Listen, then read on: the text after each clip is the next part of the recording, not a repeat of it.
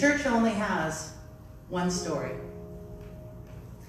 It's the story of a God who loves a fallen world, a God who loves a broken creation so profoundly that he conceived of a plan to heal it, to make it whole and bring his wayward children back into fellowship with himself.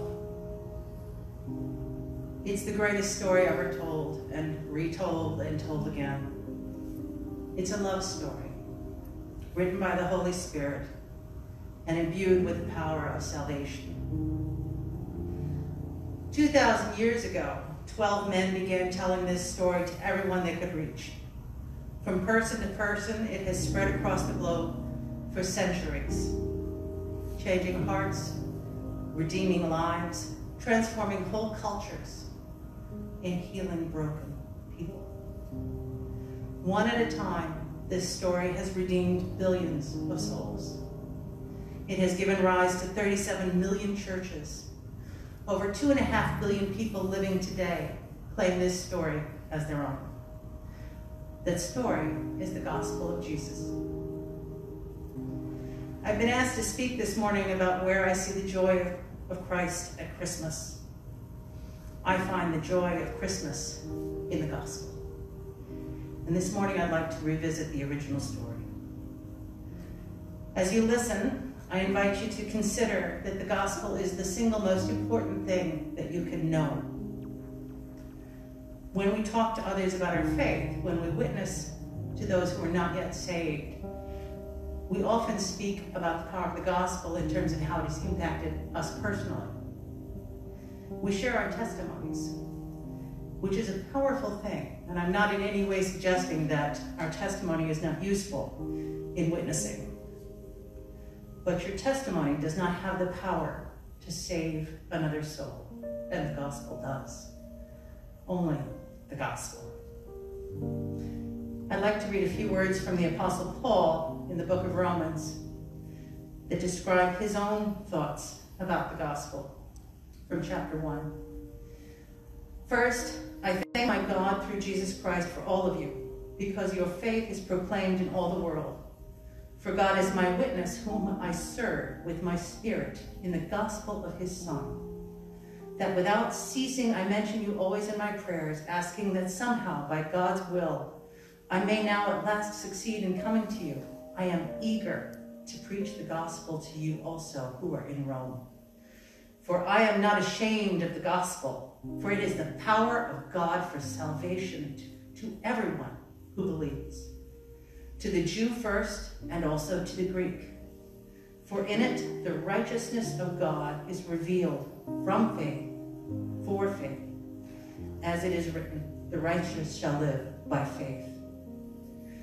In Paul's writings, he only ever refers to two things as having the power of God.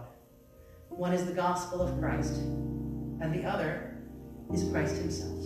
Only those two. So hear the story of God's love for you. In the beginning, God created a perfect world. It was flawless in every detail. It was very good. And God created humans who were more like him than the rest of his creation. Mankind was the pinnacle of God's creative work, a being who bore the image of God, created with free will, and charged to care for the rest of creation. God walked in fellowship with the humans that he had created, and they knew him. And then humans were tempted, and they chose wrongly. They wanted something so badly that they were willing to say no to God. Mankind put something else ahead of God, and sin entered into the world. In that fall, the corruption of sin entered into the perfect creation, into the very genome of humanity. And there it sits, even now, actively working to corrupt and destroy the goodness that God created. Sin separates us from a righteous God. We do like to think that we are good people. You hear it all the time. I'm a good person. He's a good guy. They're good people. That goodness all depends on the measuring stick, though, doesn't it? You may be a very good person compared to another human being. But are you good? Are you good when you are measured and compared to God? Because that is measurement. Take all your good deeds, all your good thoughts, all your good intentions, and line them up against the perfection that is God. All have sinned and fall short of the glory of God. Nobody passes the bar. Nobody can. Only God is righteous. Only God is perfect. For us, that's a problem. What is a just God to do with people? Because God is good, He is righteous, He is holy, and He is just. He hates sin. Don't think that because God is love, He doesn't hate sin. God is love, so He must hate sin. God's wrath is reserved for the unrighteous, and none is righteous. No, not one. Jesus himself said, oh Only God is good. You might say, if God is so great, why can't he just forgive everybody? But what would you think of a judge who just kind of swept things under the rug, who looked away from injustice and wrongdoing? Would you say that that judge was righteous? Was he just? No. You would say that judge is corrupt. And nobody wants to serve a God that is not good, a corrupt God.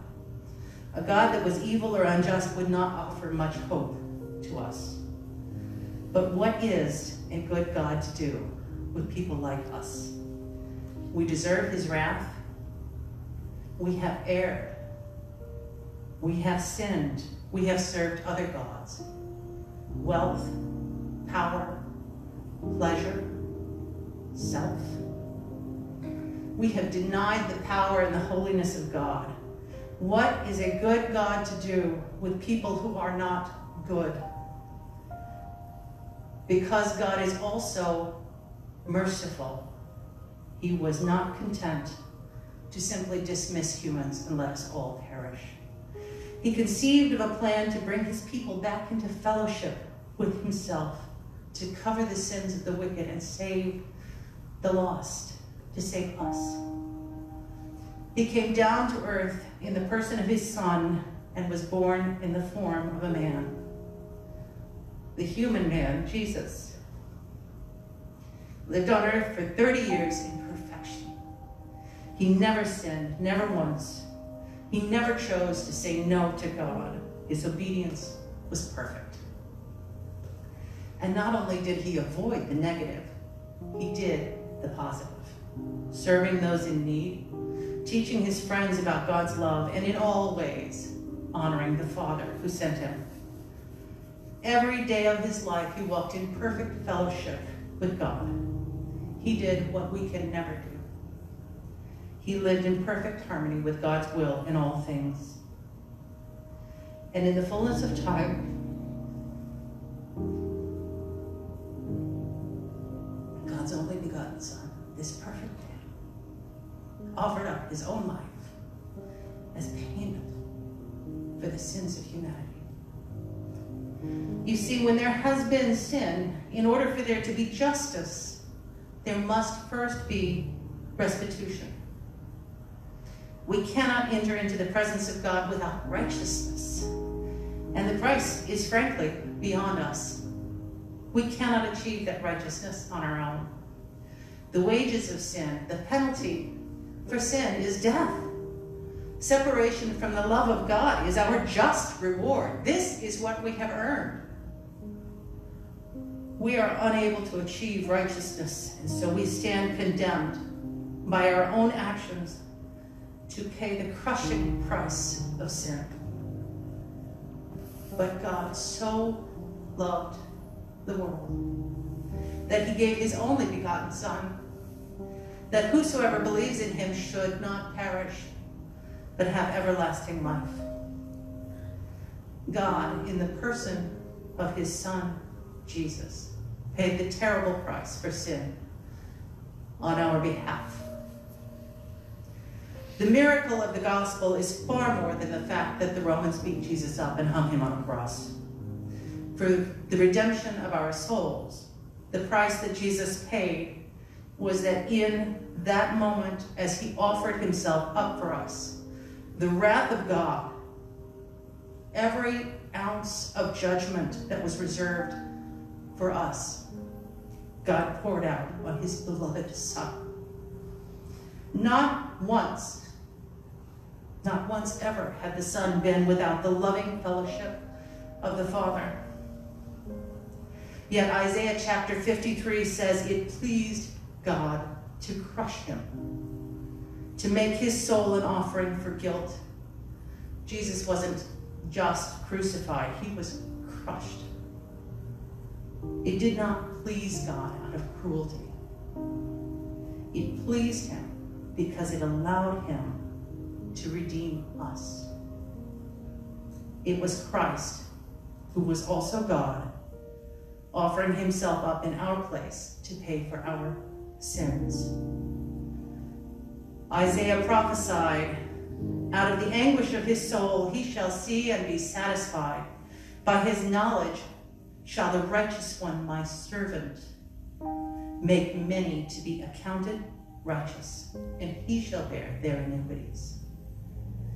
In that terrible moment, Christ took the stain of my sins and put it on himself so that I could take his righteousness and put it on myself to wear it as my own. He paid so that we would not have to. He wore the filthy rags of our sins so that we could wear the robe of his righteousness, so I could be accounted righteous, so you could be accounted righteous and enter into the kingdom of heaven. Jesus died in agony and he bore the full weight of the Father's judgment. He was buried in a tomb, and on the third day, God raised him back to life. He gave Jesus the victory over death, and Jesus shares it with us. The promise of life is ours forever if we believe in the Son. He was taken up into heaven, where he sits as the crowned King of Kings, the Lord of Lords at the right hand of God, and from there he will one day return to judge the world. If we want to be part of his kingdom and to enter into heaven, we need only accept his free and loving gift. He offers us redemption, perfect righteousness before God, and our sins will be forgiven because restitution has been made. This is the story. This is the one story of the church. This is the story that saves people, that changes hearts and minds and lives. This is the story of God's love for you. This is the joy and the hope and the peace and the love of Christ. This child in the manger at Christmas is the opening chapter of God's magnum opus, his great work of redemption. At Christmas, we remember his birth. He came as one of us a helpless baby. In a year, this child will be toddling and learning to walk. In two, he'll be learning to speak. In 13 years, he'll be preaching in the synagogue. In 30, he'll be baptized in the waters of the River Jordan and begin his earthly ministry. He will heal the sick and cause the blind to see. He will make the lame to walk, and he will feed thousands of hungry people with a few loaves of bread and in the fullness of time, he will hang on a cross and he will die. And for thousands of years, his story, his gift, will spread across the world, saving souls, redeeming those who are lost, and restoring them to right relationship with the Father. His story is our story.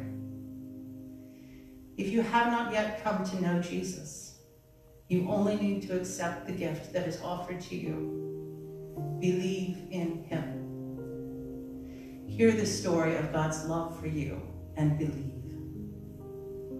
Redemption, freedom from death is available to you today at this very moment. I love to tell the story for those who know it best, seem hungering and thirsting to hear it like the rest.